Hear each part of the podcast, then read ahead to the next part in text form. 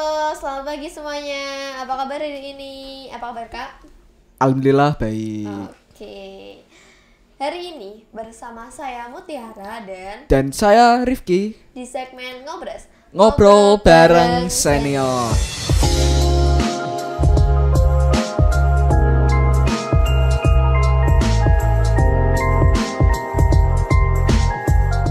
Nah, Mutiara nih, kita kali ini kedatangan siapa nih? Nah, hari ini kita kedatangan Pak Ibnu. Nah, ini nih Pak Ibnu. Selamat pagi Pak Ibnu. Selamat pagi anak-anakku. Apa kabar Pak? Alhamdulillah sehat. Hmm. Sehat selalu ya Pak. Amin, amin, amin. Oke Pak, perkenalan Pak, silahkan Pak. Oke, uh, nama saya Ibnu. Dilahirkan lima puluh delapan tahun yang lalu, tepatnya sepuluh Agustus seribu sembilan ratus enam puluh dua hmm. di Pekalongan. Wah. Jauh ya Pak, di Pekalongan ya Pak. Di desa, wong desa Pak Ibnu ini. Terus nih Pak, kesibukan Bapak di S M K delapan ini apa aja sih Pak? Ya selain mengajarkan, apalagi situasi yang lagi pandemi ini ya, semua kegiatan pembelajaran dilakukan secara daring. Daring ya. Ya, ya alhamdulillah Pak Ibnu ada P P L bisa dibantu sekaligus membimbing mereka.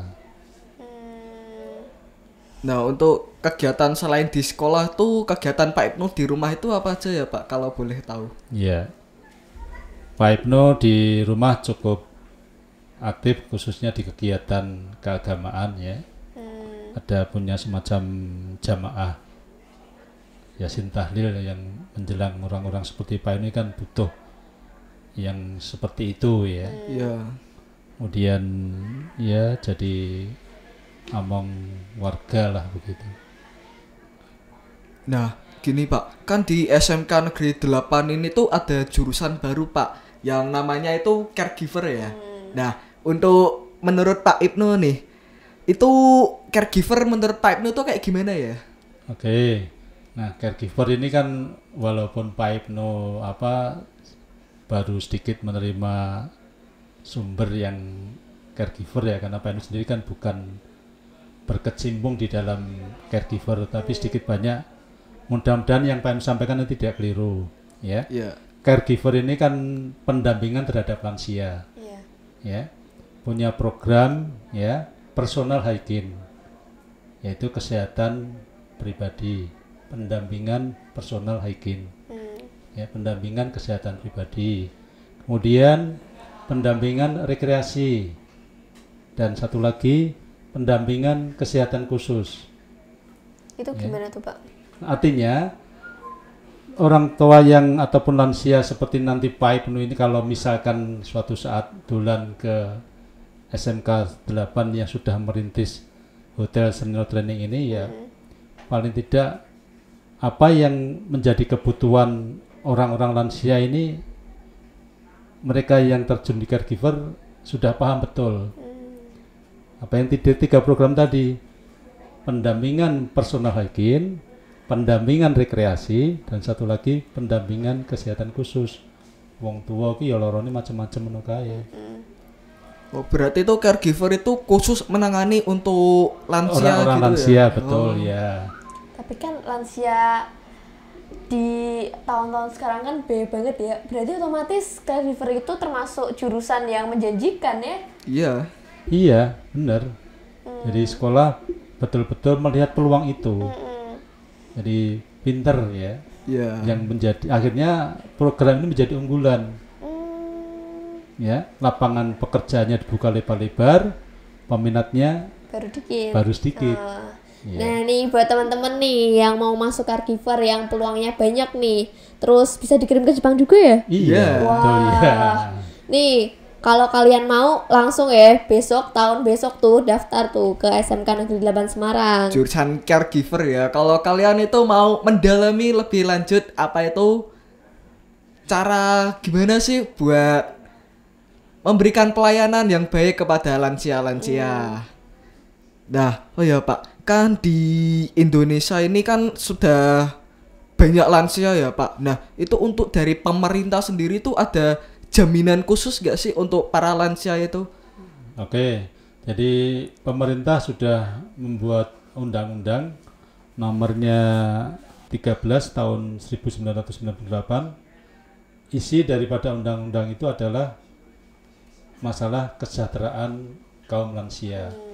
Jadi mereka sudah seolah-olah sudah dijamin masalah kesejahteraannya oleh pemerintah. Itu kayak B P J S bukan sih? Ya, kalau B P J S kan hampir semuanya ya, tidak mencakup lansia ya. Oh, oh ya Pak, kan ini kalau dilihat-lihat nih Pak, Pak itu kan masih sehat bugar nih. Nah itu rahasianya apa sih Pak buat supaya kita tuh lep, tetap sehat walaupun sudah berusia gitu loh Pak. Ya, jadi yang pertama adalah masalah pikiran ya.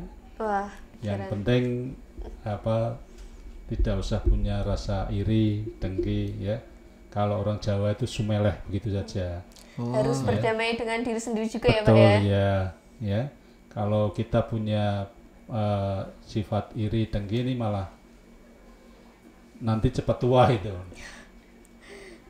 Terus nih Pak, selain berdamai dengan pikiran kita, dengan yeah. diri kita, itu apalagi ya Pak ya rahasianya Pak? Ya olahraga yang baku, yang oh. utama adalah olahraga. Sempatkan olahraga walaupun kurang lebih ya tiga puluh sampai enam puluh menit lah hmm. setiap hari. Nah ya. Itu olahraga apa aja Pak yang bisa dilakukan tanpa butuh alat gitu Pak? Banyak ya, disesuaikan dengan kategori umurnya. Kalau sudah seusia Pak Ibnu itu ya jangan yang berat-berat, yang mengangkat beban itu ya sudah tidak lagi. Yang penting aktivitas bisa menguras tenaga, mengeluarkan keringat ya, sehingga bisa meningkatkan kebugaran.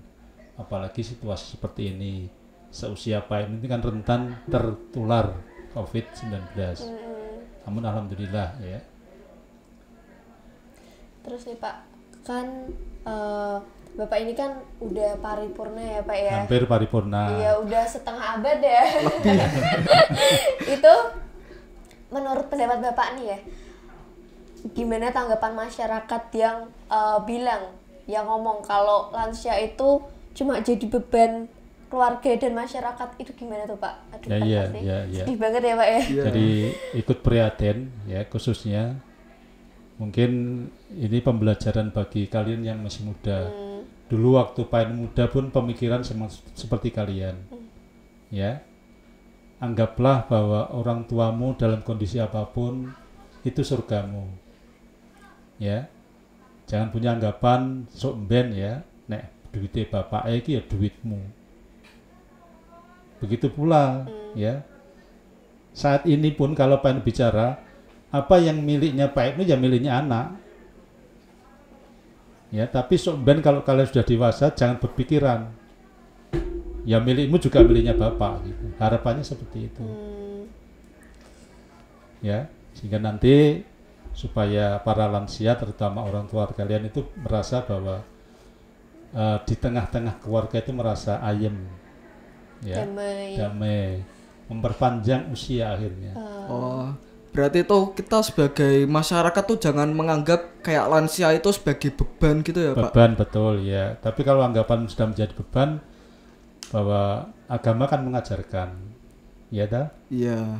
Surga di telapak orang tua, terutama kaki ibu. Ya, rawatlah dengan baik, insya Allah. Sayangi orang tua, ya. Masa depan kalian, ya, akan menjadi lebih baik. Berarti gitu. Itu besok kalau kita udah sukses, uh, sukses gitu. Udah besar, kita juga harus tetap jadi caregivernya buat orang tua kita. Betul, ya. Betul ya, jadi hmm. tetap mendampingi daripada jangan sampai malah kalian punya orang tua malah dititipkan ke panti jompo. Nah. Aduh. Ya. Oh, pedih sih. Banget sih. Oh ya Pak, aku mau tanya nih Pak, kalau dari pandangan orang tua nih Pak. Orang tua tuh mengharapkan apa sih Pak kalau sudah tua itu kepada anaknya? Harapan secara materi tidak begitu anu ya oleh seorang tua ya. Hanya satu harapan saja dari orang tua kepada anaknya adalah perhatian itu aja. Orang tua itu tidak pengen di, dicukupi dengan materi. Ya, yang penting perhatian dari anak, itu orang tua sudah merasa bangga sekali, ya. Jadi tidak perlu yang namanya materi harus tiap hari makan yang ini, enggak kan. Nah itu bentuk perhatiannya itu dalam bentuk apa, Pak? Ya kasih sayang, ya, kasih sayang. Artinya bukan kasih sayang seorang remaja, bukan loh ya, tapi kasih sayang yang oh ternyata se sebagai orang tua itu ya Pak Ibnu merasa tidak salah di dalam membesarkan anaknya, karena ada imbal balik yang sudah mulai nampak. Oh anakku ternyata pintar dengan bapak, dengan ibunya.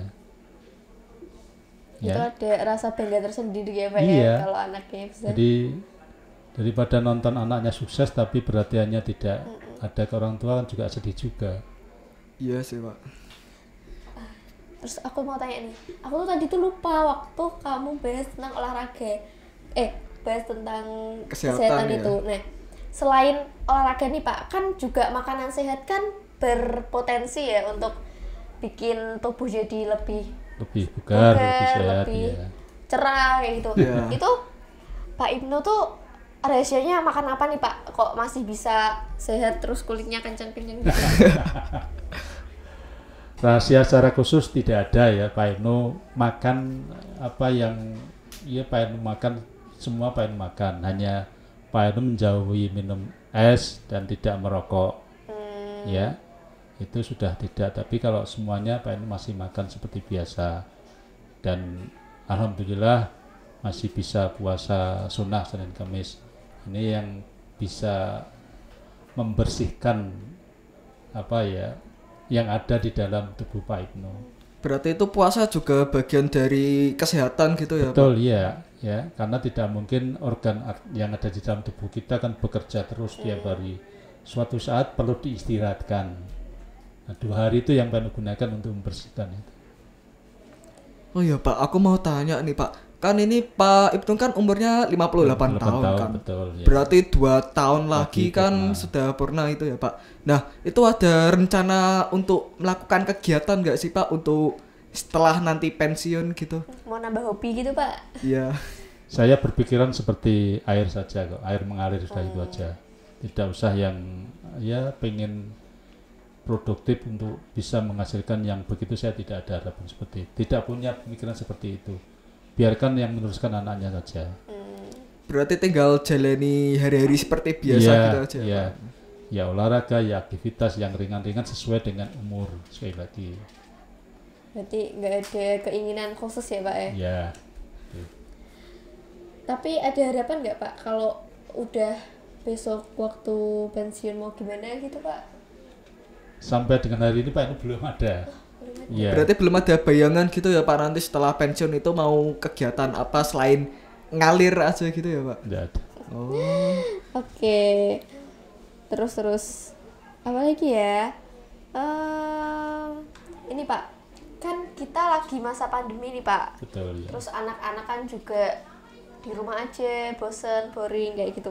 Nah, saran buat Bapak buat anak-anak yang lagi di rumah aja nih Pak, yang belajarnya di rumah gitu, itu gimana Pak? Saran ya kalau belajar daring ini kan Pak Ibnu juga ikut prihatin ya, artinya aktivitas gerak dari kalian otomatis berkurang. Iya. Hmm. Ya mau ndak mau yang kalian hadapi adalah ya H P itu dan sebagainya. Nah ini membuat apa aktivitas kalian menjadi berkurang. Sing biyen itu langsing-langsing sudah mulai kelihatan kayak lemu-lemu. Itu pasti ya, sing biyen ireng-ireng seolahraga menjadi ya kuning-kuning sedikit lumayan lah. Jadi Pak Ibnu lebih seneng bisa bertatap muka ya, karena bisa ketemu langsung dengan anak-anak. Tapi jangan lupa pesan Pak Ibnu, walaupun di masa daring sempatkan yang Ibnu sampaikan tadi. Wong Pak Ibnu sih wong tua aja olahraga ya. Ya olahraga. Berarti sempatkan. Itu siswa yang masih belajar daring itu tetap olahraga ya Pak? Iya, disempatkan tetap olahraga. Nah itu kalau boleh tahu Pak, olahraga yang cocok untuk seusia kita ini Pak, masa usia pelajar itu, itu olahraga apa aja ya sih Pak yang bisa dikerjakan saat sebelum sekolah seperti biasanya itu? Banyak ya. Jadi mungkin Pak Ibnu pernah menyampaikan di YouTube juga masalah untuk peningkatan kebugaran jasmani, ya. Kalian pemanasan kurang lebih sepuluh sampai lima belas menit, kemudian bisa lari di tempat, ya. Bisa latihan ke kekuatan. Di tempat aja nggak apa-apa, Pak? Iya, iya. Itu bisa toh. Kalau kalian pengen kekuatan, push up. Apa kan, yang kamu latih? Tapi kan nggak kena sinar matahari gitu. Nah, kalau ya, pengen yang kena sinar matahari ya di luar. Hmm. Makanya olahraga ini kan simple, bisa di mana saja. Oh. Seusia kalian butuh ketahanan, butuh kecepatan, butuh kekuatan. Terus itu yang lagi trending-trending, bukan trending juga sih, yang lagi heboh ya. Oh, heboh banget yoga ya. Ya, itu juga membantu, itu yoga itu bisa. Tapi biasanya kalau anak-anak muda jarang sekali yang suka yoga. Iya. Nah. uh, terus apa lagi nih Kak? Hmm, oh ya, uh, Pak Ibnu tuh ada saran nggak buat siswa-siswa S M K Negeri delapan Semarang ini? Boleh tentang apa aja sih Pak saran-sarannya? Kayak anak-anakku semua ya, untuk S M K delapan ya, khususnya bagi yang siswa. Sekolah sudah membuka program keahli, program keahlian caregiver yang menjadi unggulan. Hmm. Ya. Ambillah kesempatan peluang itu sebaik-baiknya. Ya. Kemudian untuk S M K delapan yang sudah ada ini, caregiver khususnya ditingkatkan terus karena program ataupun jurusan ini masih langka. Tidak hmm. banyak yang belum tahu bahkan, dan belum banyak yang buka. Jika dibandingkan juga yang lain, prospeknya ya? Bisa kerja di luar negeri, uh, Jepang khususnya. Ya. Berarti ya, buat caregiver ini kedepannya itu peluang luas sekali ya Pak. Betul, masa ya, depannya cerah. uh, Oke, okay. Mungkin cukup ya buat hari ini ya Kak ya. Ya, kita ada ngobrol-ngobrol banyak dengan Pak Ibnu yang kisah inspiratifnya tentang hidup sehat. Itu tolong ya teman-teman semua, olahraga tuh jangan lupa ya. Makan juga, makan sayur ya Pak ya. Betul ya. Hmm. Terus apa lagi nih? Jaga kesehatan terus, jangan ya, lupa itu. Pakai masker. Uh, patuhi protokol kesehatan ya. Okay. Oh ya Pak, sebelum kita tutup nih Pak, di S M K Negeri delapan itu kan ada apa ya? Apa? Nah, jar apa jargon istilahnya? Oh ya, ada jargon.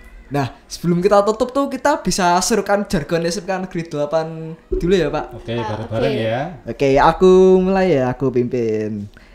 S M K, S M K Negeri delapan Semarang, idola, inovatif, disiplin, kolaboratif. Nah, terima kasih Pak Ibnu yang telah datang di Podcast Suara delapan ini. Oke, tetap pantengin terus Podcast Suara delapan karena kita bakal berikan konten-konten menarik setiap minggunya. Tetap semangat, tetap patuhi protokol kesehatan selalu. Salam idola. Oke, terima kasih Pak Ibnu. Terima kasih, sama-sama. Sampai ketemu lagi.